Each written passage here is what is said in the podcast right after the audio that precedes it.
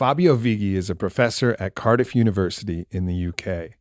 I first encountered his work in a series of articles, and it really started to illuminate some of the potential economic underpinnings of the pandemic and the situations that we find ourselves in. Some of these lead down a path that looks very dystopic, but we also paint a picture of the parallel structures that lead to an optimistic revolution of the way that we understand money and how we use money to mediate relationship in community. This is a very interesting conversation, one extremely worthy of, at the very least, consideration and awareness of some of these huge, huge titanic forces that are always at play under the surface of many of the decisions that are being made, whether consciously or unconsciously. So I encourage you guys to listen with an open mind and share your feedback. But before we get started, a word from our sponsors. First up, we have Inside Tracker. So, as many of you know, I founded a company called Onnit based upon total human optimization. And so many of the tools that we have are beneficial to bring you to an optimal state of performance. But one of the challenges with that is sometimes you need quantification. Sometimes you need to understand what specifically you need to work on. And to do that, you need some support. And one of the best services to come about is called Inside Tracker. Our good friend Andrew Huberman backs them and supports them. They really go through a comprehensive analysis of not only your blood work, but your lifestyle and everything that's going on to give you a clear view and some recommendations on how to bring you to an optimal state of performance. So I encourage you guys to check it out. It was founded by a bunch of top leading scientists in aging, genetics, biometrics. They have algorithms that analyze your body's data. There's some really strong science backed recommendations for your diet, lifestyle changes. It's really customized, bespoke advice and can be really valuable. So, if you're interested for a limited time, you can get 25% off the entire Inside Tracker store. Go to insidetracker.com backslash AMP. Once again, insidetracker.com slash AMP for 25% off. And finally, we have Onnit. And what I want to talk to you about with Onnit today is just how much I've been loving Alpha Brain Instant lately. So typically, I've just been using Alpha Brain Instant for podcasts and for special events, but I've been finding myself realizing that my entire day is better when I take Alpha Brain. And I used to think like, oh, maybe it's because I had a podcast and that energized me. And then I finally realized like, well, yeah, the podcast was great because I had a very focused conversation, but it's also the fact that that's what got me taking Alpha Brain Instant that day. And that is actually making a significant difference. And look, I should have probably recognized this a little bit earlier. You know, I mean, shit, I was a major part of inventing Alpha Brain. You know, like for me not to even really realize what a significant difference it's making for me overall, even when I don't have something important, it was pretty powerful for me to recognize that. This is now something I don't do it every single day, but it's not just on days where I have podcasts and recordings and important writing stretches. I'm using it more frequently and I'm really enjoying just how it's making me feel overall. Period. Just my brain seems to fire better. I have more energy. That person that texts me, I'm more likely to text them back because I have that energy and make those calls that I in between the things. I just I just feel more alive, more alert. It's helping my mood, you know, in interesting positive ways as well. And uh, so this is kind of a rediscovery of something for me that I've been familiar with for shit almost 11 years now. And just thought I would share that. Also, the Alpha Brain instant flavors are bomb, and there's so many of them now. So keep a lookout for that. Go to onnit.com slash Aubrey if you're interested in checking out Alpha Brain Instant and saving 10% off of everything. Once again, onnit.com slash Aubrey. And now an uninterrupted podcast with Fabio Vighi. Fabio, good to see you. Good to see you, Aubrey. So, we have a very interesting story to tell today. And until I encountered your work, I had really no idea about any aspect of this, this particular way in which we could see some of the different challenges that we're facing right now as a culture. Really, no window into this until I started reading your work. And of course, you're not the only one that's you know had their eye on this for sure but you just really write about it in a salient way. And the way I would like to start telling the story is to start telling the story with a white paper that was issued by a gigantic mega financial corporation called BlackRock. So, for those people who don't know, tell us what BlackRock is. Okay, Black BlackRock is the uh, the most powerful asset manager in the world today, together with Vanguard and uh, and um, and another another one. Uh, but basically, Vanguard and, and, BlackRock, you will find them um, as major shareholders of uh, the most the most you know the, the, the wealthiest companies in the world. So they really do control trillions of money, trillions of dollars. Um, they manage them. They you know uh, they move them basically. Um, they are extremely powerful also politically because they are they've they've kind of infiltrated, if you allow me to use this term, uh, Biden's administration. They also sit in in in in in, in directly in the you know in the control room, as it were, you know, in in, in political terms.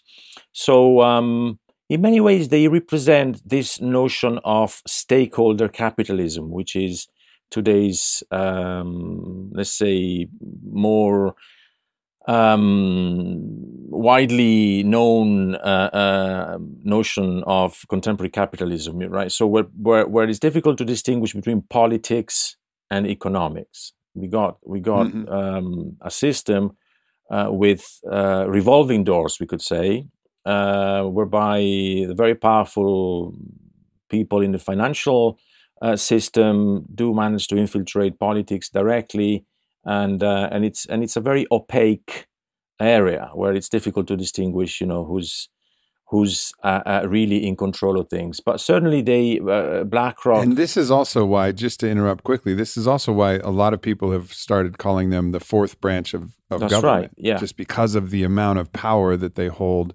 in the financial sector and how so many things revolve around money, all the lobbying, all of the you know campaign donations, everything right. that everything that's everything is really moved by an economic engine. That's you know, right, economics yeah. are really at the center of so much of our culture and the way that things, the way that people either consciously or subconsciously make their decisions, take their actions. Money is at the root of so many of the decisions that are being made. And I think people have a, a pretty good understanding of that. Like, all right, yeah, all right, money is money is one of these forces that if you actually go down into the center, it's really at the center of a lot of our of a lot of our lives, our own personal lives.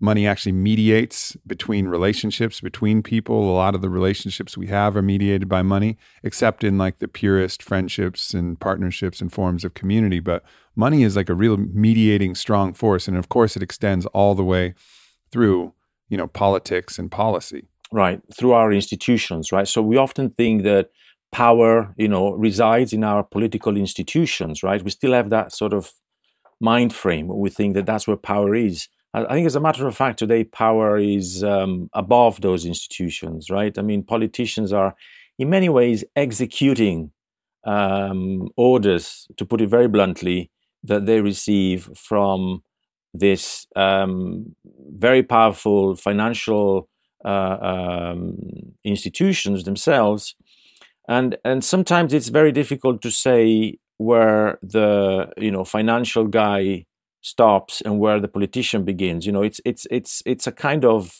as i said opaque zone where it's difficult to distinguish between the two uh, more and more today it's almost as if money you know a lot of people a lot of people try to reduce this to people. You know like they say oh right. the elites and the and these people. But it's almost like money has a consciousness. Right. Money itself has yeah. a consciousness. It's like an entity, and that entity itself is per, is potentially the most powerful entity that we have in our world. In in many ways, more powerful than God in in our culture. Obviously, today right? the economy is a sort of religion, right? It's a sort of religion that we all uh, obey in many ways without even realizing that we do. So it's it's a kind of metaphysical entity. It's above yeah. us. It controls us deep down into our unconscious it's uh, the air we breathe you know um, it's literally it moves everything around us it's very difficult it's very difficult to think of a a place subjectivity something that that is not touched by that met- metaphysical entity you know it's a kind yeah. of what what philosophers often called in the past a real abstraction. It's abstract, it's in a sense a fiction, a narrative, but it's also totally real because it runs our lives completely. And mm. you say that there's a consciousness there. I would say there's a kind of mechanism that is a sort of automatic subject. It works in, in a kind of automatic way and it doesn't stop in front of anything ultimately, right? It's a sort of mechanical dynamic that has a mind of its own, right? Almost. And and and and and uh, and and the thing is, we've internalized the categories, the values that uh, that let's say the universe of of capital, as we call it, as we can call it, you know, has brought about, and and that's hmm. beyond mm. politics, it's beyond religion as we used to know it. It's something that is truly, I think, metaphysical insofar as it covers every aspect of our being. I could say ontological in philosophical terms. It it, it kind of coincides yeah. with our being in the world right? It's very difficult to so escape. Let's it. take this. Yeah, let's take this example and let's continue with this metaphor and think of money like, and we know it's not. I think you described it perfectly as this abstraction, a very real abstraction. But let's let's assume that it's like an entity because we understand that from a biological perspective. And an entity, when it's sick, it wants to heal itself, mm. right? If an entity is sick and the entity is dying, and the entity is stressed, it is going to do whatever it can to protect and heal itself. And BlackRock, as kind of like let's call it the the, cere- the cerebral aspect of this entity to a certain degree, they identified in August 2019 to get back to where we started. Right, right. They were like, "Hey, like the organism that we are the spokesperson for, or at least a spokesperson for, it's fucking sick and we have a big problem. Right. And so they write this whole white paper, and I've read the white paper, it's all online. We can put it in the show notes. They write a white paper August 2019, and they say, look, the situation, the economics, money itself, it's sick. And there's a serious problem here. And we need a radical, unique solution in order to solve this problem. So, summarize a bit what this white paper really was saying and like what it was pointing to and then what the solution was. And then we'll go back in time to how right. we got there. But yeah. just let's start there at the paper. Good. I think it's a really good starting point because that paper is what really opened my eyes in a sense right? In a sense i, I read that paper and i thought okay that's why we have covid today right? So we, we will get to covid eventually. But i think i think that paper is telling was telling the fed because it was I think meant to be read by the Fed in the in the first place, but was practically a paper was, that was saying um, the economy is about is about to um, to hit the buffers. We know it's it's it, the system is about to crash basically. Uh, we've had ten days of expansion of monetary expansion. Uh, ten sorry, ten years, 10 years, ten years of monetary expansion, which means continuous QEs, continuous quantitative easing, monetary policies. And quantitative easing means effectively Federal Reserve, the, the American Central Bank, but also other central banks um, injecting huge amounts of money into the financial sector in order to keep it afloat. And of course, keeping the interest rate, the cost of money, near zero, nailed, you know, to near zero thereabouts and that was what al- these are almost like these are almost like blood transfusions, right? Right. That's it's a like an metaphor. organism that was like almost dying and it was like more blood transfusions, Perfect leaking blood everywhere. But it's like we got to stay alive. We got to stay huge and giant and full of steroids, and we need more metaphor. fucking steroids, and we need more blood transfusions just to stay alive. That's, that's, a really good. Metaphor. That's kind of quantitative easing. That's right. That's that's what it is, right? And and and it started more or less after the uh, the 2008 crash uh, in the US. It started a little later in Europe, and, and you know, but more or less then. So 10 years, 10, 11 years of of of blood transfusion nonstop, right? This kind of uh, huge amounts of money injected. Obviously, it's about it's about debt ultimately, right? It's about uh, uh, creating money out of thin air. First of all, crucial artificial money creation programs. Artificial money. Money. This is not money that comes from the real economy. It's money that is created by a computer in the in you know in the Fed's room. By adding a few zeros to a certain number, you create money. Most of it is electronic money. Um, you throw it into the system, and in exchange, you get junk securities, toxic assets, government bonds, whatever you want to buy from the financial sector. But the point is that you inject trillions, you inject billions, uh, you know, on a weekly basis into the system to keep it afloat, to make sure that there's there's money, enough money there, cheap money that people can borrow, that big investors can borrow, and they can run the machine, the speculative machine, right? They can create these bubbles. There's always, and and and and the, the economy has functions through this monetary doping, right? What I call monetary doping you call it blood mm-hmm. transfusion. Mm-hmm. You know, it's the same idea. Um, for mm-hmm. you know, it kept itself afloat basically for 10, 11 years until 2019, when things started going wrong again. You know, this kind of crisis happened quite regularly, right? 2008, 2019. Um, it was things suddenly were not working any longer simply because that sort of quantitative easing system had sort of reached its internal limit. You know, they they they uh, drove the interest rates down to the point that they couldn't lower them any longer.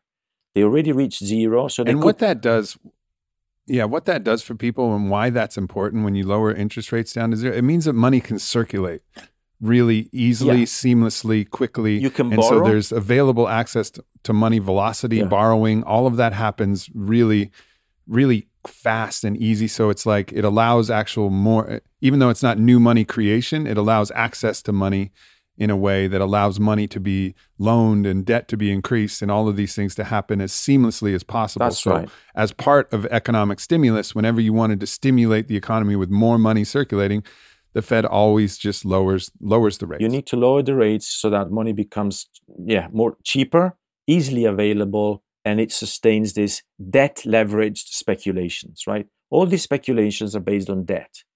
You know, so we get a hyper indebted system. They need this constant flooding of money, of money printed out of thin air, cheap money, to to help them continue to expand. Right, to inflate the bubbles that we find in the financial sector.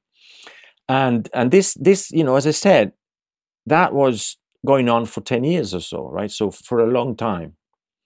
Uh, came to a point where it wasn't sustainable any longer, and that's what that paper that you mentioned, the BlackRock paper, referred to. The fact that that system wasn't sustainable any longer, there was going to be a recession, there was going to be what they call a downturn, a sudden downturn in the um, financial sector, with repercussions in the real economy because it's all linked to this you know a huge amount of value creation programs in the financial sector. Um, so they sort of said look we've got to do something about this. We've got to make sure that the money that the fed that the, the fed throws into the system uh, goes directly to public and private spenders as and i'm quoting from that paper more or less you know it's they say mm-hmm. it's got to go and they call that strategy going direct going direct right so it's a kind of qe on steroids you know it's it's if it's it's yeah. something that kind of bypasses that that uh, uh, uh, debt creation system and the money simply goes directly into the deposit. So they, they wanted to link the, the, the, the printer of the federal reserve directly to the deposits to the to the accounts of the of the mega banks you know the primary dealers. They got they got 24 primary dealers investment banks right? They're all investment banks big banks the mega banks um, both in the us and internationally you know some of them like deutsche bank uh, pnb paribas in europe um, nomura securities in in japan and so on and so forth so it's a global system and they said, look, since this quantitative easing thing is not really working any longer, we lowered the, we, we lowered the, the rates to the point where you know we cannot make them negative because otherwise there's no point. So we need to get get the money directly to these people who need them so desperately in order to in order to continue to speculate and to inflate the bubbles that in a sense uh, sustain the whole system right so um, and and and um, and you know there were you know that's what they said to the fed uh, but um, you know, the, the, the, Bank for International Settlements in June of the same year had already uh, raised the alarm, as it were, right, about, about the coming downturn, that this system was not working any longer. And then um, a month after the white paper from the Fed, you get exactly sort of the the, um, the crisis that you needed to apply this sort of stimulus, new form of stimulus, effectively. And this is this is pretty just to go just to talk about how unique this going direct policy is. This is pretty radical. It is. It's a pretty radical solution because they're saying we need to deliver money directly both to people, people themselves, and to banks. But there's also there's also a caveat. The problem is if you do that, and why this is kind of an unprecedented. Why doesn't the government just do this willy nilly? First of all, you have to then justify it to the taxpayers because ultimately you have to say, oh well, we're using this money for a good reason. So you can't have public outrage like, hey, why are you just giving all of this money away? Right? Like this is going to cause massive inflation. You can't do this. You know, this is this is devaluing all of our money and you're just giving all of this money away. It it wouldn't make sense to people. You know, so they didn't have a real justification to do this, but they needed it. They called it helicopter money, like there was a fire. Right. They actually referred to it as that. Yeah. Like there's a fire in the forest, and you need to apply water. You just need to bring those helicopters full of water, douse the fire with water. Yeah. And but you need a justification for that. You need you need people to realize, oh shit, there's a fire, Yeah. we might burn down. So you need a justification for that. And but they're also at the same time they're saying, well, fuck, this is also a challenge because if we do this and we don't do it in exactly like the right way, then we're going to create massive, massive hyperinflation. And this is going to be uncontrollable. So there's a couple conditions that they that they talk about of like, all right, we need to go direct, give everybody money, and also we need to make sure that that money doesn't actually circulate in a way that causes massive hyperinflation, which is another economic disaster Right. for everybody. Right. I think first of all we need to say that yes, the expansion, the, this massive monetary expansion in relation to previous QEs had already started in September 2019. So that's when the repo market sort of crashed, uh, and they needed to inject money in order to uh, to restore some kind of credibility and and and make sure that people would lend again, right? Because there was a liquidity trap in the in the in the repo market. Maybe we can talk about that uh, in- a, a bit later. But Yeah, just real quickly, Yeah. what's the what is the repo, the repo, market? mar- repo stands for uh, repur- repurchase agree- um, repurchase agreement. Basically, contract where where investment funds like BlackRock and, and big banks exchange money uh, against collateral. So, for example, um, you're you're in desperate need for li- of liquidity because you need to invest in the derivatives market or wherever you want to invest, and and you can get that liquidity in the repo market in exchange of some um, like security, for example, right? A treasury. Mostly, it's a treasury. It's a, it's a it's a you know it's a government treasury,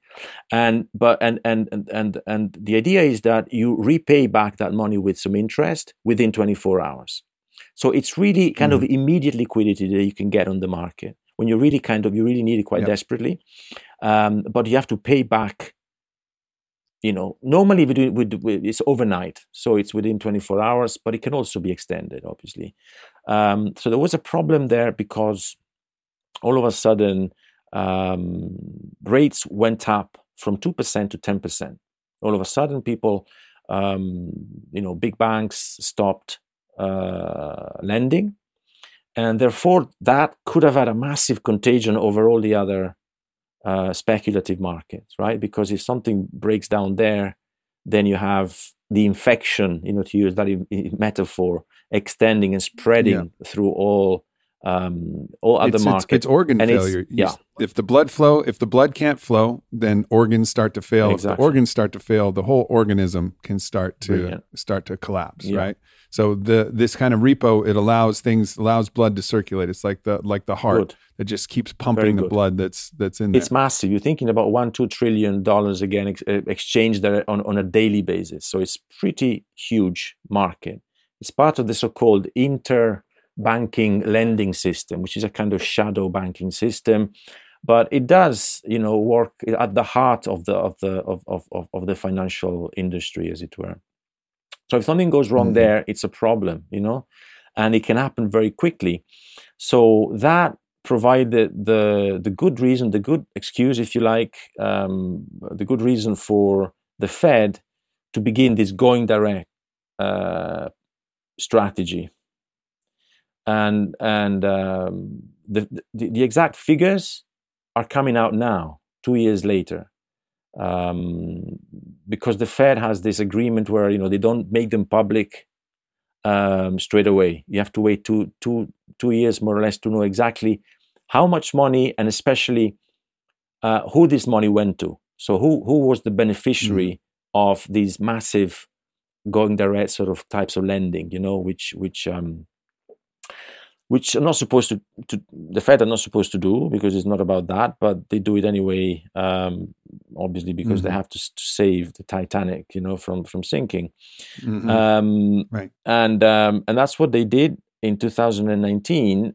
And what I want to say is that they expanded the balance, their own balance sheet, of um, um, of about 4.5 trillion within the last quarter of 2019 right? So if you look mm. at the mm. graph, it's more or less horizontal and then it goes up like that the last quarter.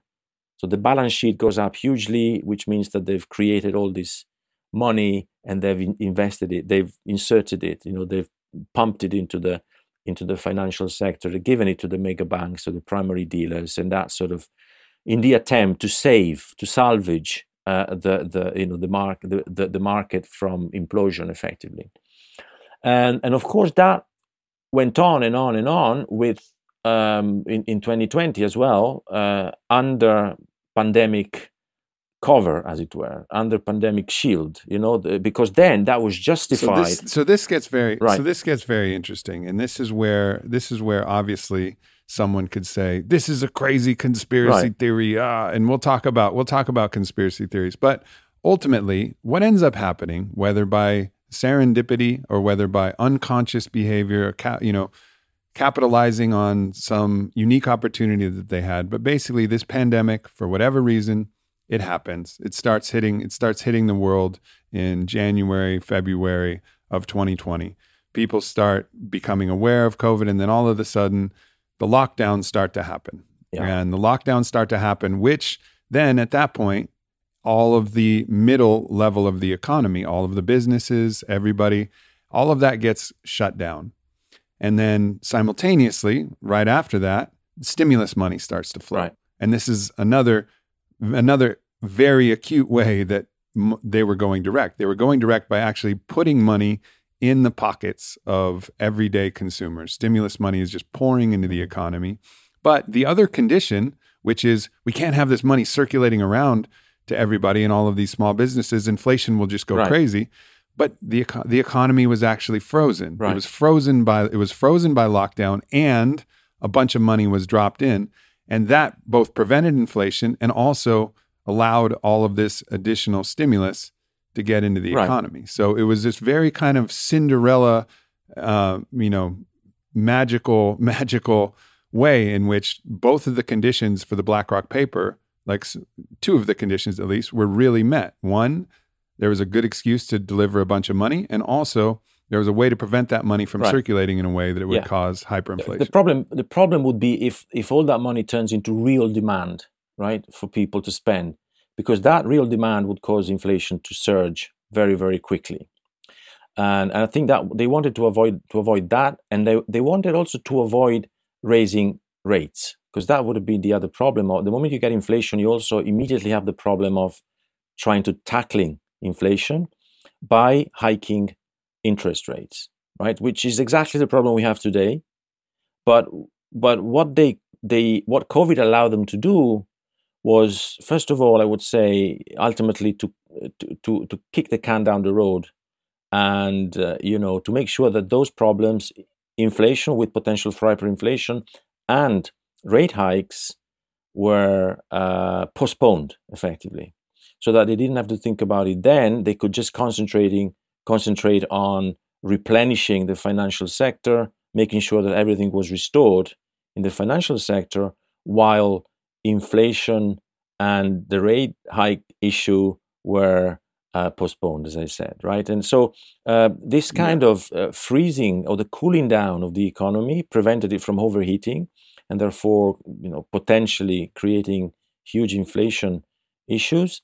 Um, and also it, gave them time to to do what they had to do to print and print and print and throw all this money like gallons of water as you said uh, on on a fire uh, that is developing you know uh, very quickly in the forest.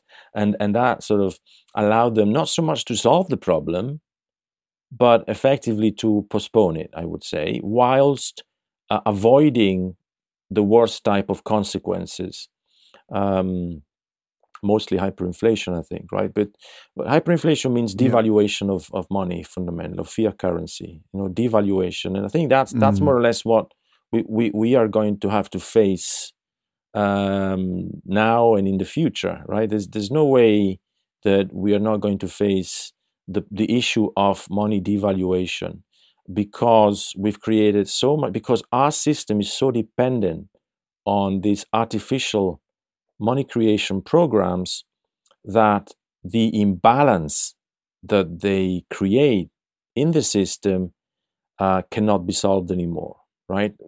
The system is not yeah. supposed to run on money created out of nowhere out of thin air. The system is supposed to run on money that comes from investment in labor that's how capitalism as a you know as a, as a as a social system as a social bond actually works you know, this is the kind of question that every child, you know, asks. I, I asked it to my father. I remember why, if we need all this money, why can't they print it and give it to us so we can spend it and, and there's no poverty and everybody's happy, right? You probably asked it yourself. I think every child yep. asks that question. Why do we have to work to get money? Why, why, why doesn't the government just print money and give it to us, right? And but obviously, my father told me, right? It's yeah, but that would cause inflation. And I thought, what's inflation? I, I don't understand. It took me ages to understand what actually that meant. Mm-hmm. the idea being that that you know that that's not the the value of money in in a capitalist system comes from a specific relationship between money itself and labor. So only by investing in labor to produce commodities that are then sold on the market and they realize profits do you create wealth in a capitalist system right and the moment you add or you create money from the outside fictitious money money created you know by a by a computer or by a printer by a central bank printer then you immediately create some kind of um, imbalance you undermine basically the foundations of a capitalist society and I think that's what we're doing. But at the same at the same time, what it what it does allow for, it allows for massive wealth creation in the financial As sector. Well.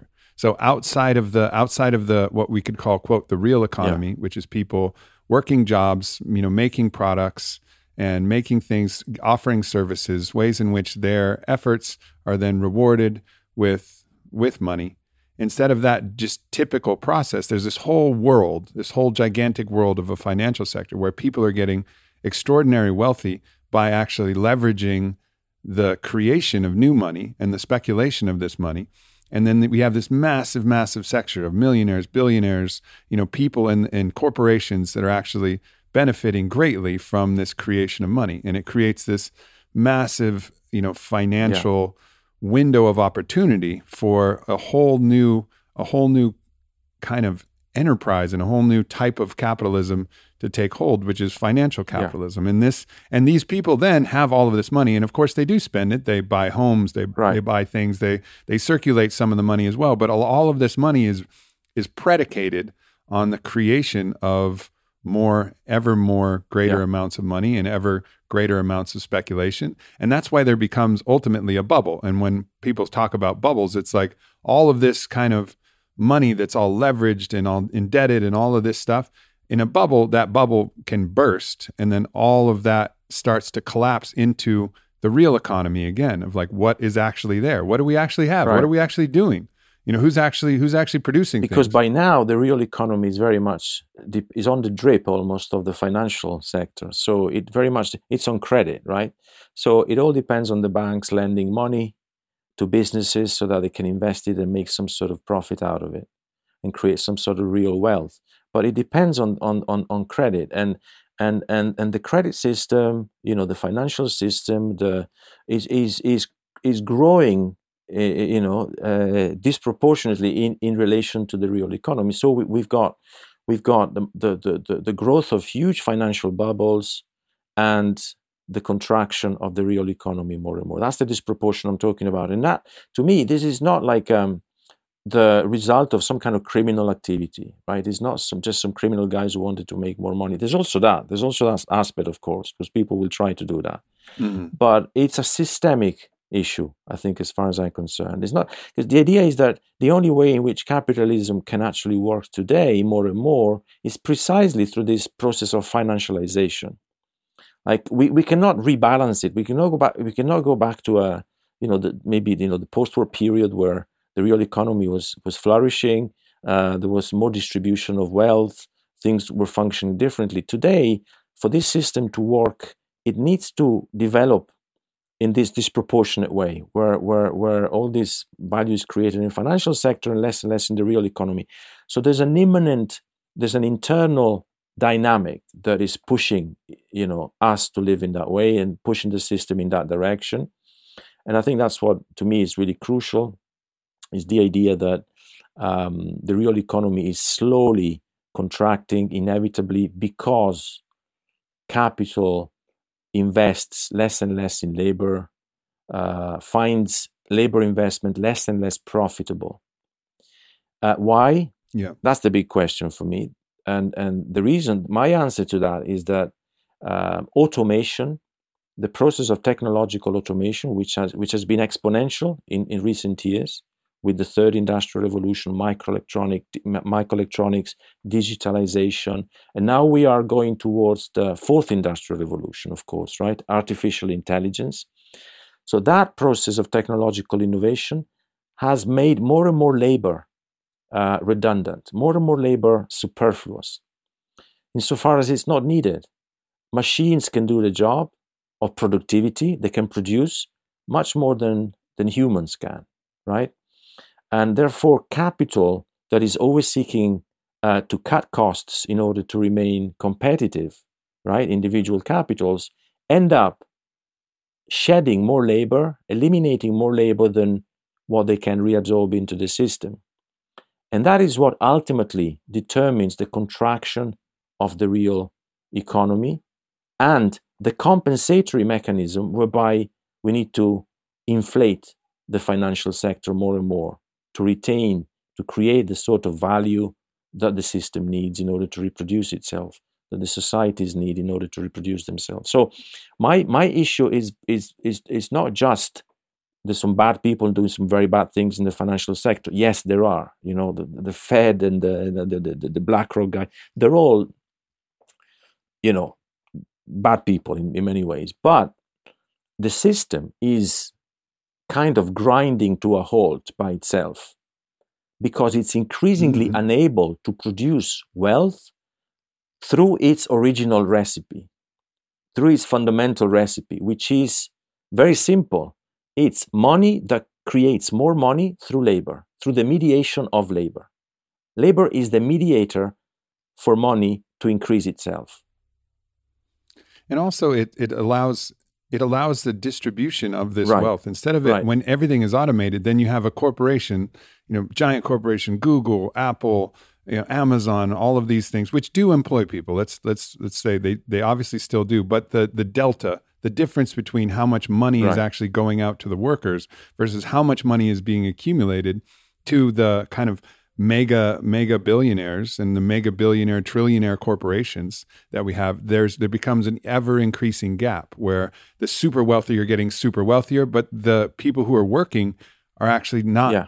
actually getting that access to that money so it's helpful for a very very very minute portion right. good, of the of good the point world. just just an example apple has a market cap of 2.8 trillion dollar dollars, right? It's huge market cap, so that that's the, that's the value it has on the market, uh, and it employs hundred thousand people, right? There's a huge disproportion between the labor involved in the production, you know, and the the value of that company. There's a huge disproportion, and that is not sustainable. You know, just look at that; it's not sustainable because how is society supposed to reproduce itself? If so if so few people mm. are, are are working you know or or are working in in terms of producing value right? Um, and they're working not as precarious workers because precarious workers don't produce much value for society. You know they need to be they need to be paid good wages in order for that value to be uh, created for society. But less and less of that happens um, because the labor um, commodity as it were is not as profitable as it used to be. The reason for that is because machines have, re- have, been replacing labor more and more. And there's nothing we can do about right. it. Like, this is really nothing we can do. I don't think there's nothing we can do about it because, you know, it's in the nature of, of, of, of our economic system to try and cut costs in order to be competitive. Um, and the best way they can do that today is by employing um, machines instead of uh, instead of humans to work, you know, to produce. So the, the productivity potential yeah. is huge with technology, huge productivity potential. But that also means that there's a lot of people who, who are out of the system or who don't really contribute to it and and therefore there's a, there's a problem of surplus, a surplus humanity that somewhat, you know, it's not really producing any longer. Um, it's not receiving real wages. is not really receiving the amount of money they need to reproduce themselves socially and therefore what to, what to do with them right? This is really the problem of the future for for for a capitalist society. Okay so to summarize uh, some of the things that we've been talking about one of the things that we were mentioning is you know you mentioned that there's you know potentially bad actors in in the system right? And the and the bad actors are actually manipulating these strings. However for them they probably don't think they're bad actors because they're such a product of the machine itself and all they know is the is the machine. All they know is the economic engine that they've created. And then when they look at what happens if they stop this economic engine, they look at it and they say it's a fucking disaster. So we just have to keep this going at all costs. So they have all of the justification in order to do so. It's almost like a, a nuclear reactor, right? Like if they shut it down, then the nuclear the nuclear reactor cores might overheat, and then all of a sudden there's going to be all this spilling of radioactive energy. So instead of keeping this kind of toxic nuclear plant going, eh, you know, so they're keeping the toxic nuclear plant going, but they realize like, well, fuck, if we stop, it's a disaster, right? So that's probably the justification that they have in their mind. But what they're missing is a is it's really like a poverty of imagination, and the poverty of imagination is like, well We've run this game for a long time. The game has worked. You know, it's been the best economic system that we could create. We ran it for a long time. Technological advances, the way that the system works, it's just coming up against its logical ends. And now we need to be creative and come up with another solution. But in order for people to think about that, well, first of all, they have to have imagination. Second of all, they would have to trust people to be able to innovate because the solution isn't something that could come top down. They would have to trust that innovation would emerge. And we'll talk a little bit more about some ways in, in which we can imagine this other system that likely is inevitable to emerge anyways. And all of these transfusions and all of these steroid shots that they're doing really won't ultimately work, but it's just kind of pushing the it's pushing the ball down the line. Right. So so that's kind of the position that they find themselves in. But let's go back real quick too. I want to summarize some of the things that you had written. Um, so we talked about they needed to go direct. BlackRock needed to go direct. They needed to deliver money directly into the economy. And then also they needed to prevent that from circulating through the real economy to prevent inflation. So you write, with lockdowns came the suspension of business transactions, which drained the demand for credit and stopped the contagion contagion of inflation. In other words, restructuring the financial architecture through extraordinary monetary policy was contingent on the economy's engine being turned off had the enormous mass of liquidity pumped into the financial sector reached transactions on the ground, a monetary tsunami with catastrophic consequences would have been unleashed. So, again, we get to this very unique situation. Money needs to be pumped in, and also certain aspects of the way that that money circulates need to be frozen. For whatever reason, COVID provided both of those criteria to be met. And then, so what ends up happening? So, what happens?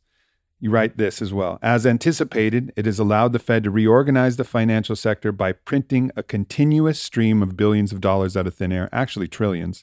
And that's what's that's what's happened. Mm. It has accelerated the extinction of small and medium-sized companies, allowing major groups to monopolize trade flows. It has further depressed labor wages and facilitated significant capital savings through smart working, which is particularly smart for those who implement it. it, is, it has enabled the growth of e-commerce, the explosion of big tech, and the proliferation of the pharma dollar, which also includes the much disparaged plastic industry now producing millions of new face masks and gloves every week, many of which end up in the oceans. and you say this as well, we could talk about this to the delight of the Green New Dealers. In 2020 alone, the wealth of the planet's 2,200 or so billionaires grew by 1.9 trillion, an increase without historical precedent. All of this thanks to a pathogen that obviously we know the story about what happened with COVID. So lots of conditions were met, and then a lot of result happened from those conditions being met, which really meant that the uber wealthy absorbed so much more of the capital that was actually went direct. All of this helicopter money was meant to go to the ground. It was meant to infiltrate in through the whole ecosystem, but it went just right back up to these massive storage tanks, the massive 2200 storage tanks of money that instead of actually putting out the fire, now we just have even larger storage tanks of money, which are these, you know, 2200 or so and and more. It's not it's not like exactly that. It's just more wealth is accumulated into the right. super super wealthy and less to the actual ground that needs the replenishment of the topsoil and the you know mycological ecosystem everything that that needs to actually happen didn't really happen in a productive way now just the uber wealthy got more uber wealthy right. and that's obviously so even if so let's say that those uber wealthy have the ability through BlackRock and through other things to manipulate the current system. It doesn't have to be a conspiracy. They could be saying, look, we got to save the economy. And the unconscious desire for them to continue to accumulate wealth, which we all have, we all have an unconscious desire, whether however good we are, there's a part of us that wants to grow and become as big as we individually possibly can. It's the nature of our separate self, it's the nature of our ego that wants to become as powerful, wealthy, safe as possible. So unconsciously, you know, this whole process happened. And and that's another thing that you say beautifully. If there is an unconscious, conspiracy and manipulation are inevitable. All that is required is that there's unconscious and subconscious desires by people who have great resources to create solutions that help them accumulate more resources. Right. It doesn't have to be a nefarious plan no. by the elites. I think we need to understand that the system, fundamentally, since it started a few a few hundred years ago, it started on a very specific premise. The premise is money creating more money, right? This is the fundamental principle of, of our economic system and of our world, you know, more generally, of our universe as we know it. You know, it's it's based on a very simple idea: money that creates more money. And how does it do it? You know, how did it come about? Thanks to people, you know, free workers, so-called free workers, right? The liberation of the slaves, of the serfs. Suddenly they were free but free to do what? Free to sell their labor power. And that's the mediator that allows money to become more money in a capitalist system. So that's the drive. I, you know, this is a kind of a desire, but also a, an unconscious drive, right? That, that drives everything that we know. It creates all the categories that, that we know, all the values that we know when you think of the good values of our society, democracy, when you think of uh, even solidarity in a certain way, even other values, right? Obviously, the market um, and so on. These are all values that have emerged in modernity from that moment on, when we went from a feudal society um, to a capitalist society. When, when sort of you know modern capitalist modernity was invented, and then it took time for it to become dominant obviously right? Because for a while there was an overlap of feudal feudal system with capitalist with new modern capitalist system. But then through especially through the industrial revolutions first industrial revolution in the in the 19th beginning of the 19th century with the steam engine.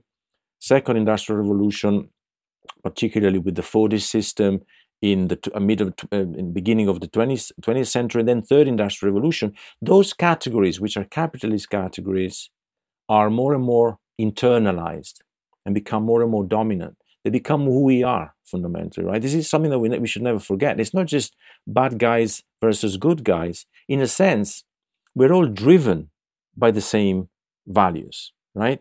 No, no matter how good we are ultimately there's that desire or drive that is, is linked, connected with the systemic drive. And the systemic drive is is not about the distribution of wealth. Fundamentally, it's about the creation of more money through investment. You invest money in labor originally in order to create more money. And then there are some um, collateral sort of events, and some of them are good, like the distribution, the trickling down of money, whatever. Sometimes it works, sometimes it doesn't. But these are kind of epiphenomena. You know, they're not really what capitalism is about. Capitalism is a blind, anonymous drive which has to do with the creation of money, right? That's it. And then all the rest comes as a bonus almost, right? Yes, sometimes we get democratic organization, distribution, blah, blah, blah. We've had it, it failed. Then we've had neoliberalism. We've, now we are in a phase where the, the 0.01% owns everything and the others are, you know, struggling. Um, you know, I'm simplifying a little, but, you know, this kind of disproportionate. But at the heart of it all, there is that fundamental recipe, that fundamental drive, which, which has to do with the, the, the, multiplication of money fundamentally, right? And that's why it works mm-hmm. also in the financial industry because it's the same drive. It's only that originally it has to do with the mediation of labor, right? So it's it's money, labor, capital. Whereas in the in the financial sector, labor doesn't doesn't need to exist. It's just money that creates money by itself. It's like the self-creation of money, the speculative creation of money, right? Without labor. And I think that's where we're having the problems because we are eliminating the substance of capitalism itself. Labor is, like it or not, the substance of capitalist societies. If we take that away, yeah. then you really have a problem. You cannot have a capitalist society sustained only by the financial system. It's impossible. And they know that. They know that very well that they cannot get rid of completely of labor, right? They cannot. Otherwise, otherwise it's not capitalism any longer. It becomes some kind of tyranny. It becomes some sort of, you know, some sort of uh, uh, um, totalitarian system where very few people really are in charge of the monetary flow and all the others are reduced to slaves again. So we go back to a kind of new feudal uh, world, right? Which is also similar it's also similar to how the communist regimes of the of the past played out where the state actually and state you know state appointed oligarchs in certain situations controlled all of the wealth. And then it was really it was really a different form of feudalism where there was a lot of people working very hard having very little and then state controlled power that tried to decide and make all of the decisions and figure everything out and that failed. So then capitalism was like, all right, this is a much better solution. And it does work. It works for creativity, it allows for infinite flexibility, and also capitalizes on the collective intelligence rather than centralized intelligence. That's right.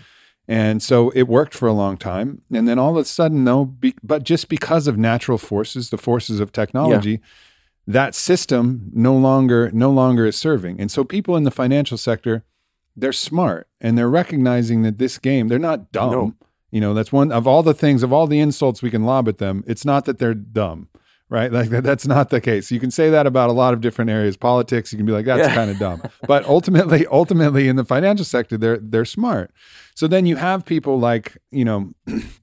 like Klaus and and the World Economic Forum, they start putting out these very strange, very strange, cryptic ideas about scary, yeah. about the way that things that the great reset all the way things are going to go forward you will own nothing and happy. you will be happy what the yeah. fuck are they even talking yeah, about that, that's wonderful like yeah. what how does that even how does that even make sense right but in some ways if you get into their mind and you think oh shit they know that the system cannot sustain itself any longer so what is their solution well all they know is control all they know is control that's all they know. They've controlled their companies, they've controlled their businesses. They have this inflated idea of their own mind and their own brain power. And they think, you know what? If we actually controlled everything right. and kept it away from the stupid people, you know, in this mindset, like we're the smart ones, we kept it away from the stupid people, then we could control everything completely. And if we could control everything completely, it would all work. Well, it doesn't fucking work that way. It can't work. but you can get in the mindset of them thinking like what we need is more control. Right. And so this becomes this becomes this kind of slippery slope of justification towards a totalitarian dystopia. And that's something that, you know, really you write about with great trepidation of where this could potentially lead with central bank digital currency. So take us down this trajectory of dystopia that, you know, really you're afraid that we may be navigating towards and then we'll talk about the ways to get off that bus yeah. and try to create a new system. Right. I think that's the trajectory you know that's the inevitable trajectory. If we follow the capitalist line you know the capitalist drive in in the current situation where more and more labor becomes redundant and there's no need for labor for that for, you know for mass labor any longer um, we, we end up with a lot of the population being um, superfluous and they need some somehow to be controlled and given some kind of reason to exist right? Unless unless they they, they, they get rid of us you know they, they the, the, the, there's other solutions we don't want to even think about right? The, the, eugenetics etc eugenics rather uh, and so on.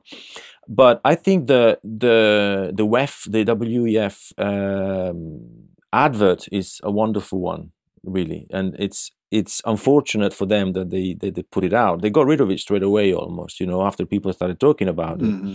But uh, you you'll own nothing and you'll be happy. It's a wonderful one because it really tells us what what the reset is about, right? The reset they're trying to implement, and that is they know very well the work is you know workers will be poorer and poorer. So uh, the only way in which in which they will be able to continue to exist is by borrowing more and more and become enslaved to a monetary system controlled from above, fundamentally, right?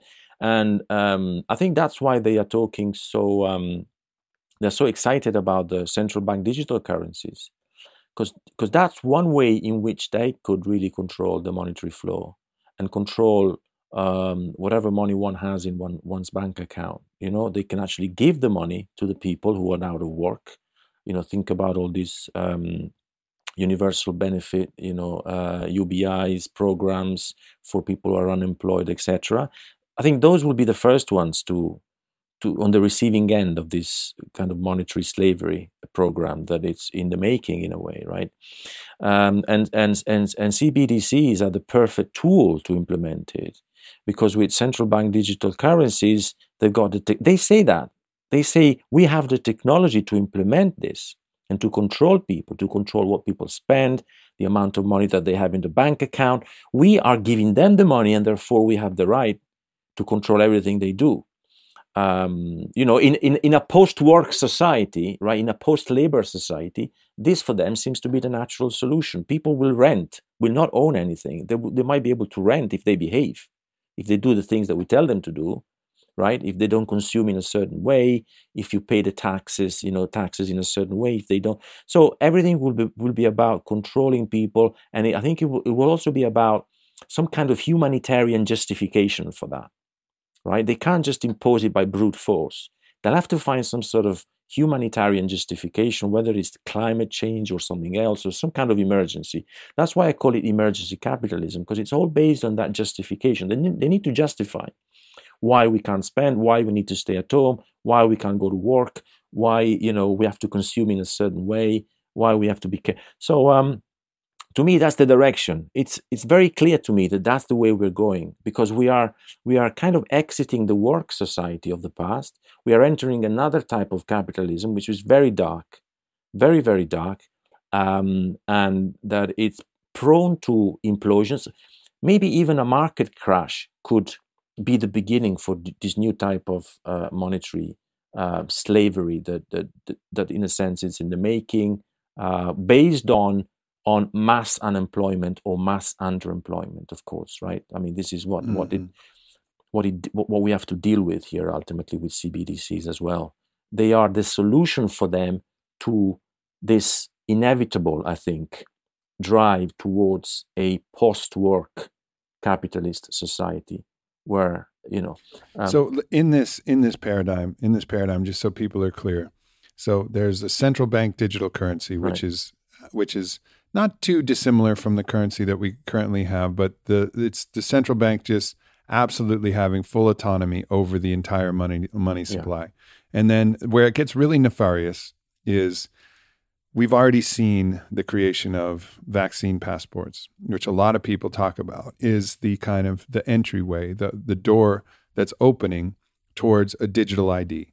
And this is something that's already occurring in China with social credit scores and the ability for every single person to have a digital identification. And then, based upon their actions, whether the government likes the actions or doesn't like the actions, they can control the population. So, the control that already exists in another part of the world, that formula could actually start to creep yeah. into the West. And it could creep into the West through vaccine passports, then becoming digital IDs, and then extending beyond vaccination into other policies like what food you eat, what how much you drive, what decisions you make.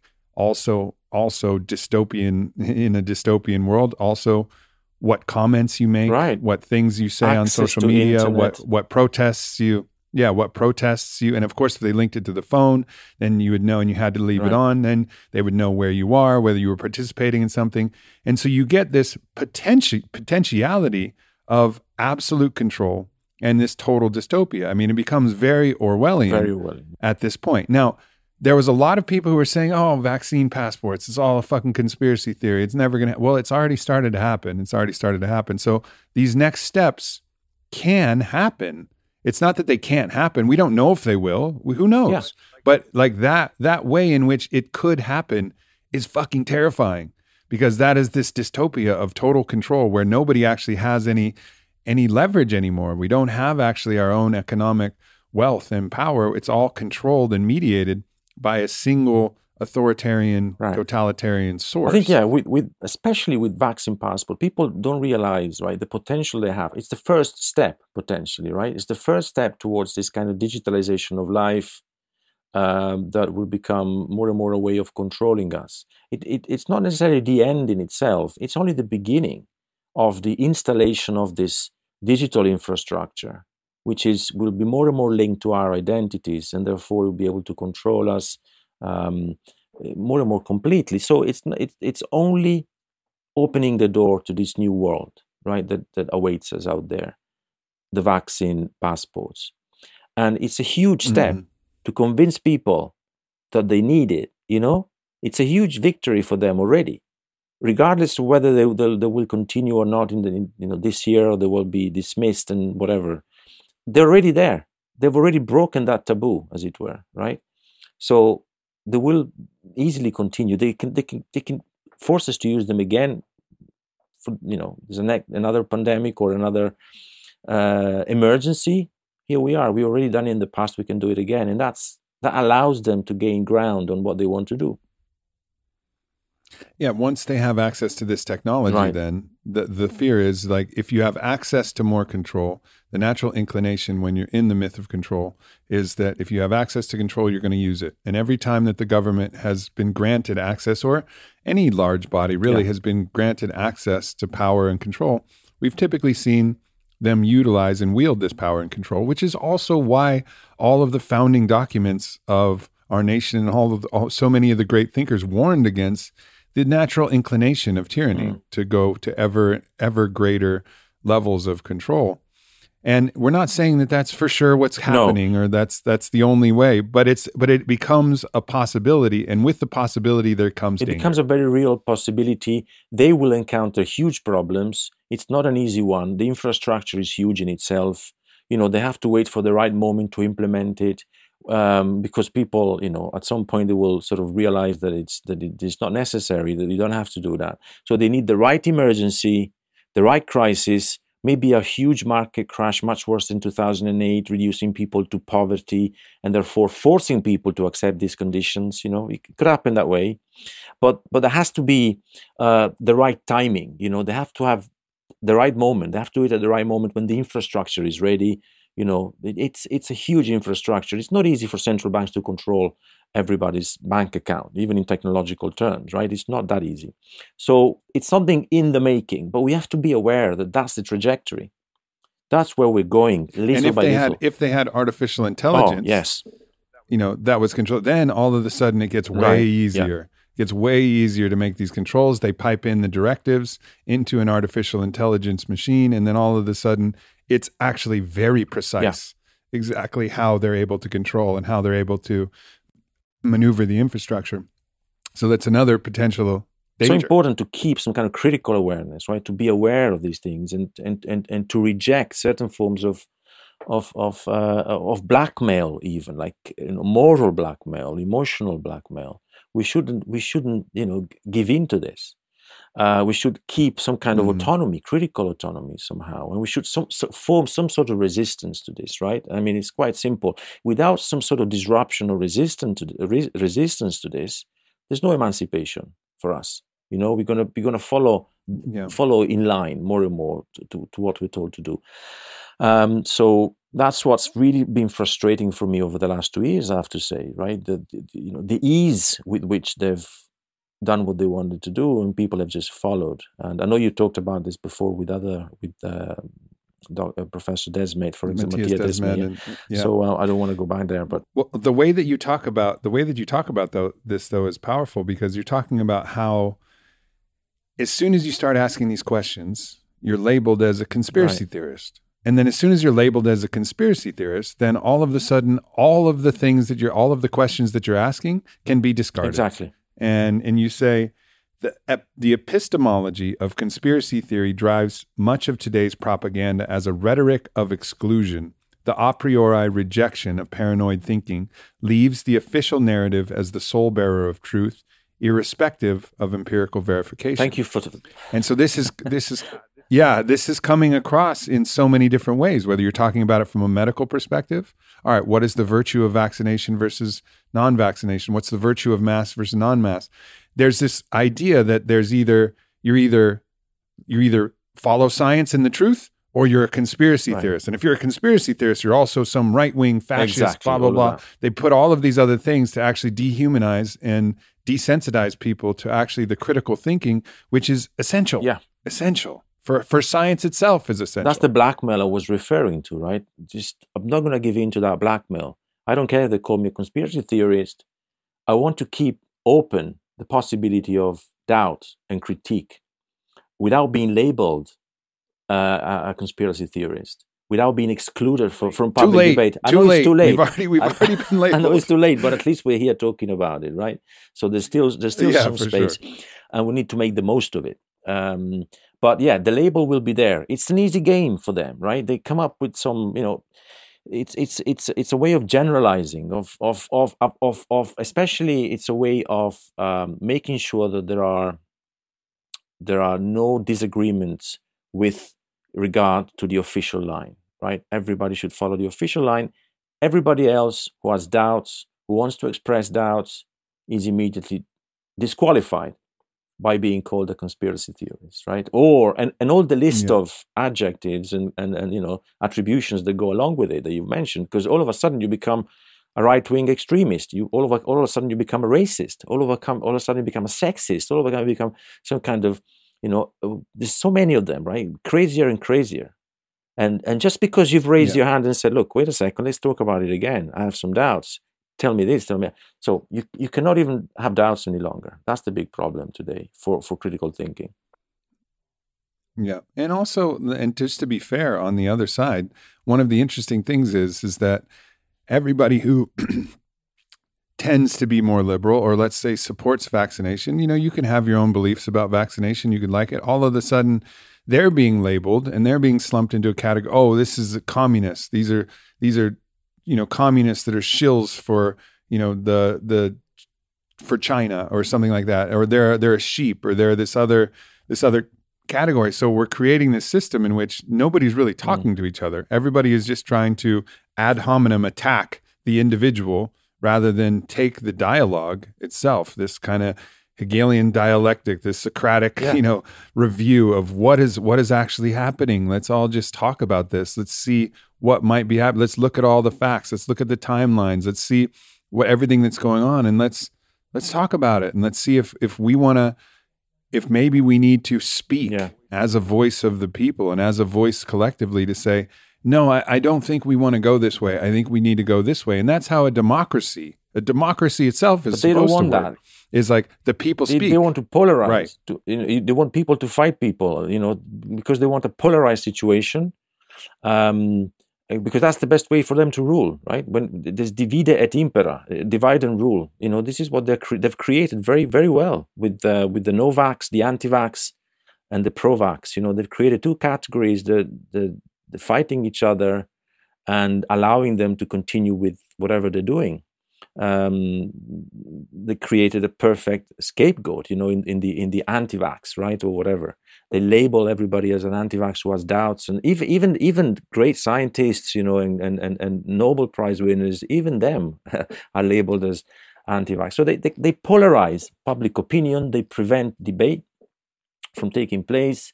We've we've we've seen that in in mainstream media the way they've operated you know um, so it's very hard not to think that there's some kind of planning behind this right? Without without you know, wanting to be a conspiracy theorist, but a, a degree of planning is necessary. Um, or maybe serendipity, as you said, right? But it, it becomes more and more difficult to believe it because they've created a situation that suits them perfectly, right? They, they you know, they, they can blame the, the anti-vax, yeah. even if what seventy percent of the population is now vaccinated, right? But they still, it, in many countries, they still keep keep on blaming those who haven't taken the vaccine for the infections and everything. I think you said I think you said it really well. You said this is the first time in history that right uh, the the failure the failure of a treatment is blamed on the people who don't take the yeah. treatment. Right, like so the treatment was promised to end the pandemic and to prevent people from getting COVID, but instead of going like, oh well, I guess that didn't really happen, you know, especially with Omicron and some of these other. Well, shit, that didn't actually work. But instead of it saying like, well, shit, the vaccines didn't work as promised. They're switching it and saying, ah, the problem is the people who didn't take the treatment. That's why the treatment it's isn't absolutely working. crazy. And yeah. it's it's kind of this wild, this wild manipulation of logic. Like, yeah, what? and yet people fall you know, for it. How does right? that make and sense? yet most people fall for it. They want to be on the right side of history. I think they they just fall for it out of out of one out of conformity. They want to conform. They want to be on the right side of of power. Um, some of them are naive, I guess. Some of them are opportunistic. But I, have also questioned myself why do people go along with all this when it's so blatantly obvious that there are so many contradictions in the official line that we should at least doubt them, right? But people just go along. Most people, at mm-hmm. least, just go along, and then then obviously it becomes a question of human nature, I guess. And um, um, but yeah. I, I, find it I've I've struggled over the last two years, right? You know, I've I've, I've, lo- I've lost friends sure. over this. Um, yeah, I guess have. I guess most yeah, of us have, have. Yeah, so but at least I've, I've, made new friends as well, which is important, and I've been able to express myself. Mm-hmm. And, um, yeah. So if we look forward to if we look forward to you know some more optimistic ideas of where this could actually go and what could you know what could actually transpire, I think all pre- all pressure all pressure creates adaptation, right? Yeah. Like we probably wouldn't have changed anything. Of course, we wouldn't have changed anything if everything was working. You know, like we're not going to change anything in 2015 when things are still working mm. as far mm. as everybody can feel. Well, shit, it's mm. everything's working, or even you know 20 2004 or you know 1995 or all yeah. of these different points. We're like, yeah, it's fucking still working. That's you know we know that we're we're piling on debt, but nonetheless, the debt doesn't seem to bother us. Everything's working. But now we have pressure, and more pressure could be coming. And, and the prayer is obviously for as smooth a transition as possible. But it seems like the system itself is not going to be able to sustain itself in the way that we know it. So a new system needs to emerge. And we started talking about this about an alternate an alternate parallel structure that potentially is already in its infancy right. of forming and potentially could involve cryptocurrency as one way, which is by its by its very nature, at least we believe we believe it is decentralized, right? So it's decentralized, so it doesn't have it's not subject to the same kind of Fed manipulation. There's a fixed amount of Bitcoin, for example, and if people move into an alternate structure of using that as a currency, yeah, it's not going to solve everything. We're not saying crypto is the solution for everything, but it's just an interesting it's an interesting facet of what's at the same time as all of this other stuff it's also developing in parallel. It's almost like the solution in its infancy potentially is developing at the same time by by the by grace, right? By grace at the same time a potential the kernel of a solution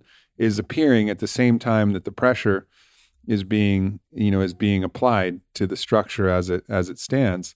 And so it's interesting that those two things have coincided and really speaks to potentially even the intelligence of of the universe in a way. It's like, all right, this thing needs to change.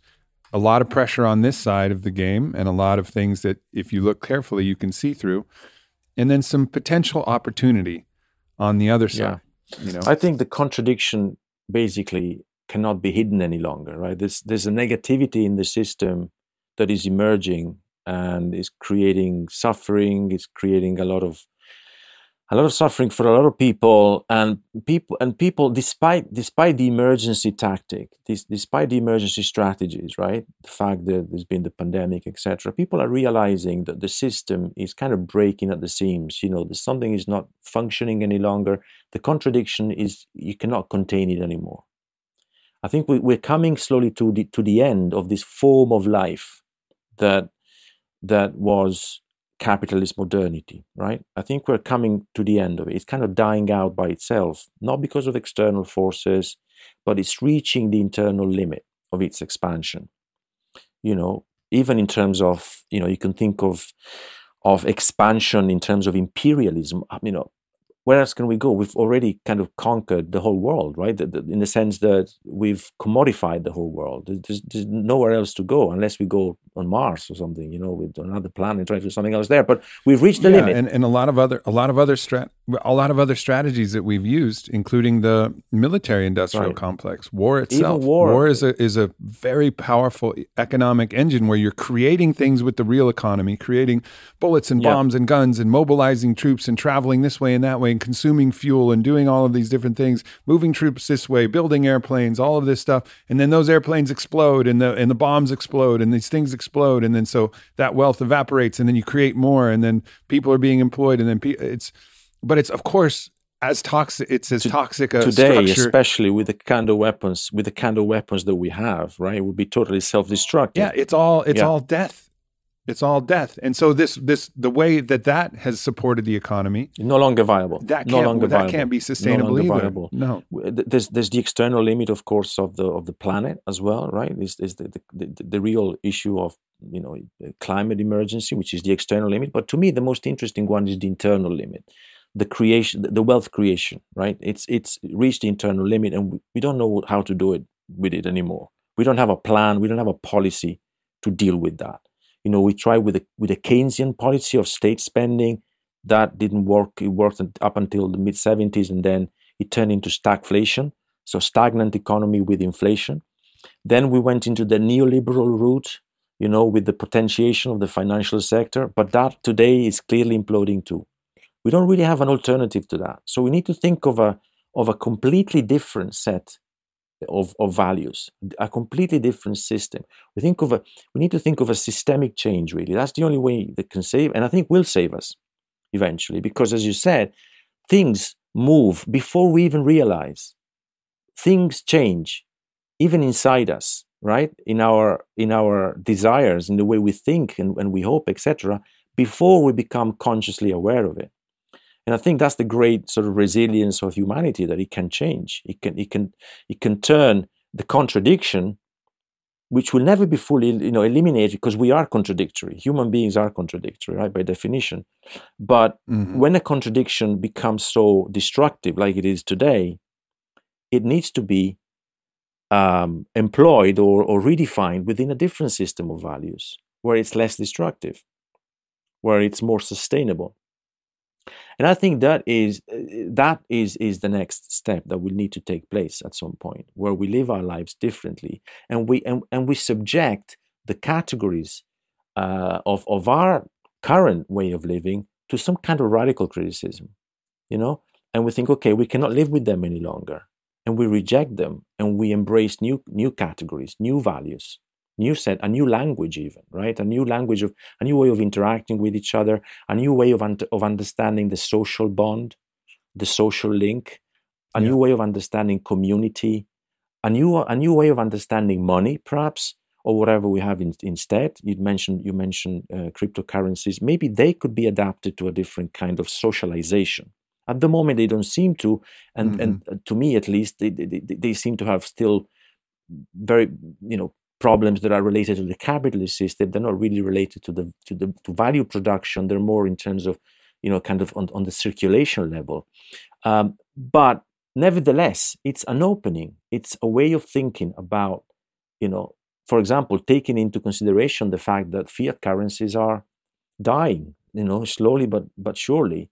They're they're devaluing themselves. So we need to we need to think of a different way of organizing life um, a different social system, a different different form of alienation, right? As well, alienation is not just a bad word. You know, we we are all, insofar as we're human, we are somewhat alienated, but we need to make that sustainable. And, and, and we need to sustain it in, in terms of, of, of common living, of, of communities, etc. And and I'm sure yeah. that, that that is um, will take place um, because the only other the only other outcome is destruction. You know, there's, there's no it's slavery. It's mass slavery. It's the totalization yeah. of slavery. It's the totalization of a, of a tyrannical system. And I don't think that we will. I don't think we will allow that to take place. Right? I I don't think humans will allow that to yeah. take place. Um, no, especially not. You know, what's also coinciding is a revolution of right. consciousness. You know, and it's the the evolution of consciousness through mediated in some cases through the psychedelic renaissance and this this, you know, revolution of ways that people can access higher states of consciousness, greater levels of interconnectivity, of recognizing that you are not so different from that tree, not so different from that person, not so different than, and not separate from the entire collective. And these different ways of thinking about the world are coming online at the same time that the economic system that's built on an older consciousness and older ideas, and then reaching its log- logical conclusion, it's all happening together. And so, what you could imagine is a world in which instead of money mediating relationships, community starts to actually work to right. support each other yeah. and and maybe on a small scale first but instead of your neighbor just blocked off by the walls and the and all the mediations of everything else you start to actually form you know real yeah. communities and more of like a gift economy where you're actually exchanging and and using using a decentralized currency to actually help you so you don't have to bring you know one person doesn't have to bring over steaks and the other person doesn't have to bring over milk right. and that's all all very difficult to do. You can use you can still use currency but just changing the attitudes around it. And then as labor dries up as labor dries up because automation is taking care of things then reimagining the contribution of art. And again i think burning man is a great example of this because in burning man it's just a microcosm. There is no currency that's that's available and people just give each other things. It works out. The playa provides. And then the contribution often yeah. is art. It's art installations, it's small amounts of art, it's your costume is art, it's kindness. And all of these ways in which you supporting somebody else then becomes built in to the monetary system of exchange. And actually there's a there's a structure uh, that's being built on cryptocurrency platforms called Zion, in which actual comments and the ways that people pro- like put out ideas is then rewarded with with sats with with small amounts of bitcoin. And then there's an exchange of currency which is actually carrying the information so it's censorship resistant but also rewarding just simple interaction so you could potentially make a living just supporting people who are struggling on this on this social network on this platform or contributing art. And you post your art or you post a podcast you post a, some ideas a video you know an article and all of a sudden people say, "Yeah, yeah, I really like that. That was great. That was that added mm. value. That added value to the to the commons. It added value to the commons, and because it added value to the commons and value to me, let me support you in this way and mediating it in the, in a, just a whole different psychology of how we interact with each other and support each other. And naturally, then those people with of course, those people with those things that are dragging society down, putting out negative information, all spreading hate, all of this, there obviously wouldn't be benefiting the commons, and so they wouldn't be rewarded and supported. So this whole, it seems like this economic revolution and the consciousness revolution must inherently work kind of hand in hand to create this whole new economic right. system. You know, what you said earlier about kind of the necessity of us sort of experiencing this um, kind of negative trajectory that we're experiencing now. It's absolutely fundamental because if we didn't, we wouldn't even think about changing it, right? So we need the kind of shock, the trauma, if you like, even, right? We can talk even about the trauma, the trauma of a system that is imploding, a form of life that is not working any longer. Only if we if we see that can we change you know our consciousness as we said as you said right and create a different system.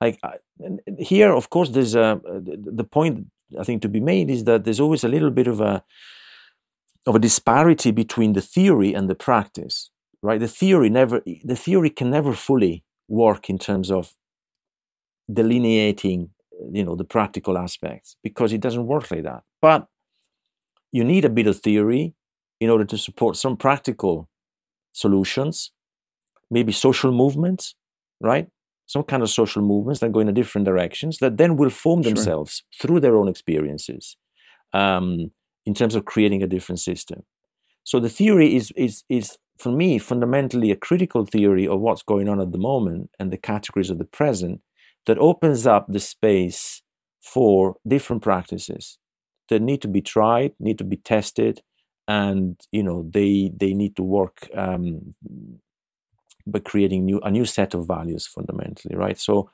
but this this is where um, you know it's difficult to say what, but I think yes, there will need to be. I think the important thing is that it doesn't become the self management of poverty, right? that that is certainly not not what we want. We don't want the self management of poverty, like people living in some kind of poverty situations outside outside the, the big system. I think there needs to be some sort of appropriation of resources. There needs to be um, a way of of making time for different activities that are not related anymore to work, because work will be taken over by machines more and more. So we have this great opportunity to make more of our lives, right? Not subjecting our lives to the routine of alienating sort of bullshit jobs, because the majority of the jobs we have are bullshit jobs, right? People today, anyway, they don't want to do them. They have to do them because they have to pay the bills, etc. But they hate them. So machines are going to take over in that respect. There need to be some kind of socialization of production in that respect, but also the freeing of time the freeing of space to do other things, art, play, leisure. There's many things that we can do with that time that we couldn't do before in a work society because the work society is driven by work and by profit making and by all those categories that we discussed. Now, all of a sudden, there will be something else. And that is quite shocking and quite new and quite traumatic, I guess, for most people who are used to live, you know, populations who are used to living. But but again, those conditions, the condition we're still familiar with, are are kind of dying by themselves. So we'll have to, by mm. necessity almost, come up with a different plan, a plan B. The problem with those who are driving our yeah. economy today is that they, they can't even think of a plan B. They don't even want to think of a plan B. They think the plan B is not even possible. It's out of the question. So they continue with the same routine, with the same uh, logic that is driving us down, right? That is driving us to collapse. And I think that's what happened actually to most civilization. When they were in crisis, they continued with the very logic that brought the. They just doubled down, doubled down, doubled down. They couldn't think of, okay, we need to pull the brakes here. The gravy train is has no gravy left, you know, for us anymore. We need to pull yeah. the brakes and get off. Yeah, we can't conquer any more Germanic people. We can't conquer any more Gauls. We can't. We've stretched our we've stretched our empire right. as far as it will go. It will no longer reach, and there's corruption on the inside.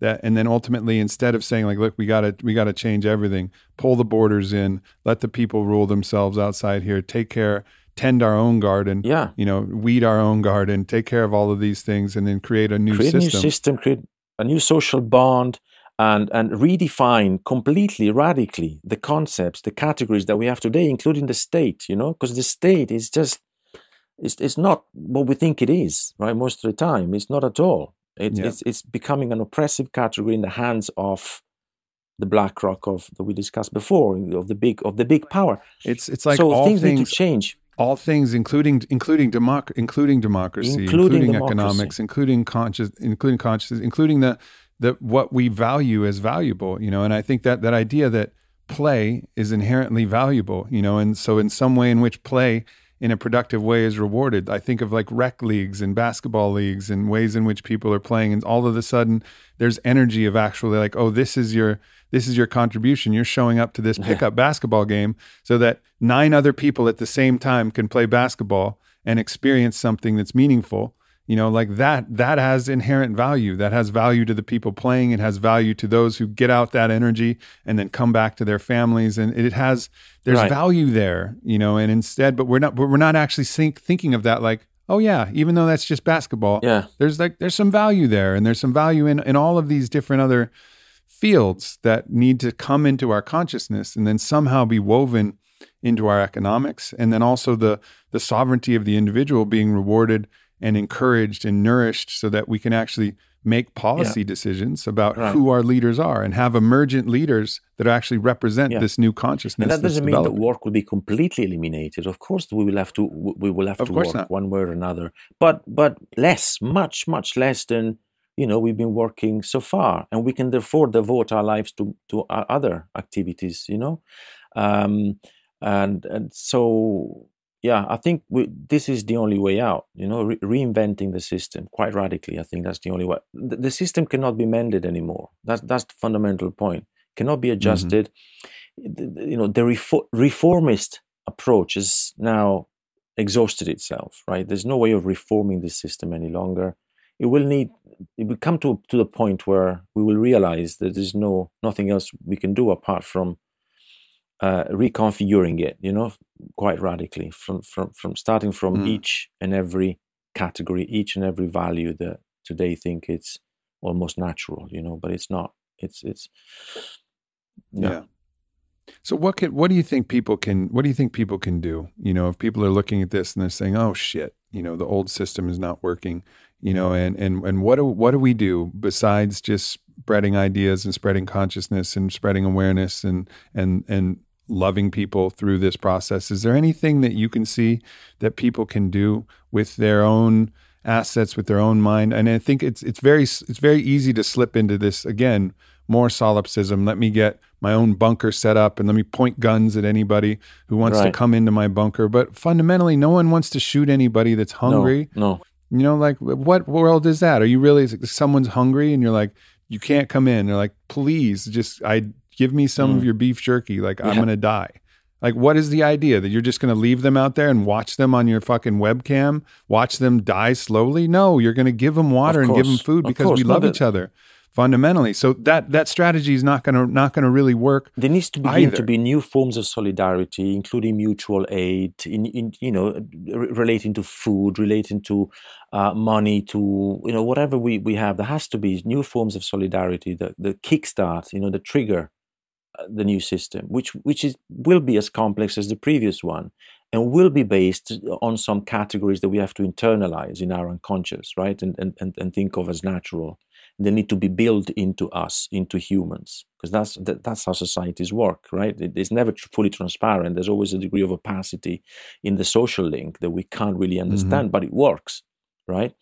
Um, so, and it takes it takes a while. It will take a while, but I think people need to keep an open mind, right, to others, to you know, it, precisely in this in this sense of you know, I can see social movements growing in that respect, right? first maybe nationally, yeah. first locally, and then internationally, and then everywhere. But they will need to connect, network uh, in the name of new forms of solidarity based on different categories from the ones we have now. And I think it will inevitably happen. I'm quite optimistic in that respect. So there's a sense of pessimism in relation to this system. This system is not going to be mended. But there's optimism insofar as I think humans will always come up with some creative solution um, that will drive yeah. the, way they live together. No, it, it, individualism is not the solution. You cannot live on your own. It, you know, you're a social animal by definition. You need others. Others are what make you yeah. make you who you are. Right. This is the fundamental sort of discursive law about any social bond. You become yourself because you inherit stuff from others. You know, whether from your culture or from the others around you, your parents in the first place, but also you, you know your peers, your family you are what they are in a sense and then you create yourself out of that influence so mm. you got you got to start from there to realizing that, that that's the only starting point um, yeah it's you know it's happening in, in interesting ways it's just happening through a, a system that's flawed i mean the the Black Lives Matter, you know, kind of revolution that happened in 2020 as well.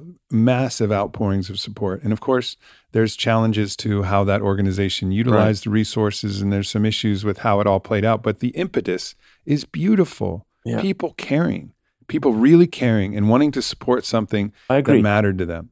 You know, mattered to caring for caring for a part of, you know, a disenfranchised part of the population and a, and a systemic injustice. People really caring. So that wasn't that was like a, a, noble, beautiful thing, and it's but it still didn't quite hit the ground in the way, and it was still navigated and manipulated in ways, and so it wasn't a perfect execution, but the idea yeah. was beautiful.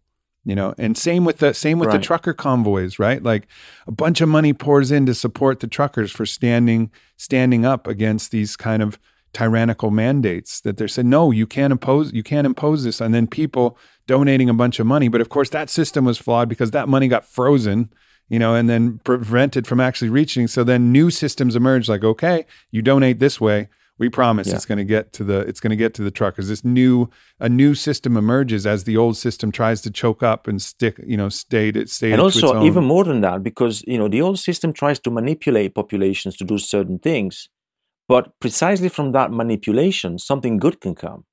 Insofar as those people, once they're mm. together, they can realize that they can go against the very people who've, who've you know manipulated them into believing the same thing. So it, things can happen, you know, and things can be uncontrollable. I, I don't believe that those who are in power today, those who really kind of we, we, we could regard as the puppeteers of, of the show, uh, that that they can ever establish a form of totality of to, of total control over people because things will go wrong by definition you know for those who are in power too they cannot mm. they cannot control absolutely everything very often what they think they are controlling will revolt against them you know very you know this is bound yeah. to happen because the contradiction operates you know precisely in that way too um, and that's how it is useful to have a contradiction because it means that you cannot totalize a field. You cannot totalize a field completely. There's always something that escapes escapes your attempt at totalization. And to me, I, you know, I'm very interested in psychoanalysis, for example. I believe that there is an unconscious, and I think the unconscious is the for, is the contradiction that prevents things from working. Right? The mm. unconscious is precisely what makes you say something that you don't want to say, but then all of a sudden, what you said has more meaning than what you thought. You know, you, you, you were going to have in, in, so um, I think it's it's a fundamental issue that we need to keep in mind that that that that shouldn't sort of drive us down. It shouldn't be made to, to make us too um, too negative and too pessimistic because in that very attempt at totalizing, there's the solution. There's something will go wrong and will create yeah. the possibility, and another set of conditions. You know, outside that attempt of totalization. And it's it's also very good for the individual psychology because we could freeze in our oh, own yeah. absolute fear. Yeah. It's all ruining. The world's coming down. The sky is falling, and then all of a sudden we get locked in our own fear. fear. Is the and worst fear thing. Being a constrictive agent, it's yeah. it's going to limit our creativity, limit our ability to actually make decisions that make sense. Everybody knows you make yeah. horrible decisions when you're afraid. So you know, like instead thinking like, all right, there's a lot of pressure and there's going to be a lot of challenges that come, but I believe in people. I believe yeah. in myself. I believe in my ability to help navigate and steward this new this new consciousness that's emerging, these new systems that are emerging, just have have a little trust, you know, have a little trust in humanity. I mean, we've gone through all kinds of crazy shit, volcanic eruptions and floods and ice ages and we didn't even have technology and tools. We just put on as much fur as we could and walked hopefully towards some place yeah. that was a little bit fucking warmer because our toes were freezing off and we figured it out. You know like one way or another like human beings we're tough and we're resilient and we're strong and when pressed down to the last bit you know there's something that emerges. There's something that emerges from us. And and that's that's the beautiful part about us is that there's something strong and heroic you cannot and beautiful control at, yeah, I really believe at the core of all cannot humans. be controlled from above, right? And I think that's what pissed me off the most about the use of fear in all this. You know, they really have instilled fear into sort of large, you know, parts of the population, and that's that's terrible. You know, the the fact in which it, uh, that's the worst bit yeah. of it. Um, but anyway, that's. Uh, I think we, we we should be optimistic, despite maybe precisely because things are going belly up. You know, we should kind of be optimistic that something new can come, a new discourse, a new uh, yeah. set of values can emerge from this. Yeah. And I guess that's, you know, my, again, just to reiterate my final message like, think of all the times, anybody listening, think of all the times that you've had a challenge that you couldn't figure out. You just couldn't figure out how you were going to deal with this. Maybe you lost your job or maybe things didn't work out. I have, I've had, I can have countless yeah. examples of these moments where it felt like I have no idea what, what I'm going to do. This is, there's no way out of this thing and then the pressure stays and then you get hmm. creative and you get innovative and then you get inspired and then you move forward in spite of the difficulty and then all of a sudden the solution right. which wasn't available to you now was available for you just sticking the path and sticking it out and holding faith and then all of a sudden this new branch of possibility opens up and then you know you move your energy yeah. to that and and so I think it's as much about just just trusting each other and trusting ourselves in this time and and being curious. What's going to happen? We don't know what's going to happen. These are some dangers. Let's be mindful of the dangers.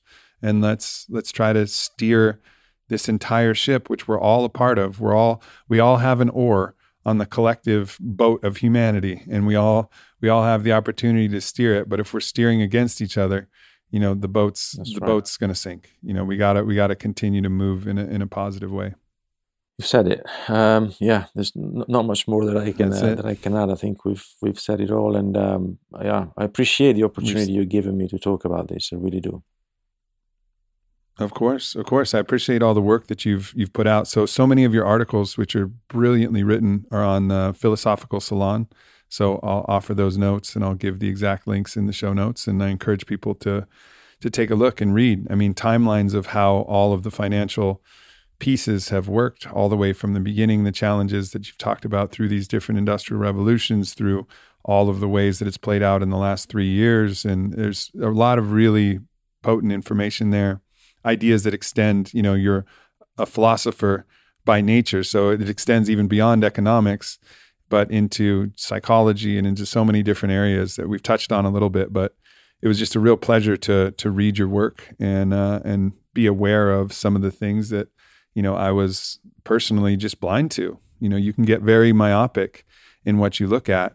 And I think what you've done is just said, no, let's continue to look deeper, deeper, deeper, deeper, deeper, all the way back to that source, the source point, which is the entity of right, money itself. Right. You know, let's look all the way back into the into the core of the system and then try to make sense of everything from the full. It's, it's a rabbit hole, you know, and you have to go down and down and you're driven by your curiosity and sometimes it's painful and frustrating but it's it's worth doing it you know and uh, the, the, the deep dive you take i think um, is is very rewarding in the end um, even if you it's it's a bit painful yeah. sometimes and uh, but still that's that's you know it's something that you do because because you do it because you cannot not do it in a sense right? You, once you once you kind of hooked into that sort of um, it becomes a kind of addiction. And um, I, I didn't know much either right? But but covid made me so curious about all this because i just couldn't explain it in another way. There's, there was no I, I kind of saw it from the yeah. beginning. I mean i couldn't believe what they were doing it, it was just this disproportion was huge right all these measures that they never implemented before and i'm asking myself why are they doing it and you've got to look into the very i think you know the root cause of our own existence today to understand what is actually going on. Yeah. Indeed. Thank you. Fabio, thank you, thank you so much. Great. It's been a pleasure, my friend. Absolutely. And we'll send, we'll put out all the links so people can uh, read more from you and, and all that. And uh, I look forward to continuing the discussion and dialogue as more things unfold and look forward to reading your next articles whenever they come out and, and uh, get a chance to see through your eyes and your perspective the things that uh, people like me that don't know as much about macroeconomics. We had a little call before this just so I could get a little grasp on some of these economic concepts because it's a little high level, but yeah, you did a great job explaining it, and hopefully we did so again today on this podcast, at least a sufficient job. And and uh, so once again, thank you, and um, thank you, Aubrey. We'll be in touch. Definitely, thank you so much. Thanks for tuning into this podcast with Fabio Vighi. Thanks for having an open mind. Thanks for loving your neighbor, your brother, your sister I love you, and I'll see you next week.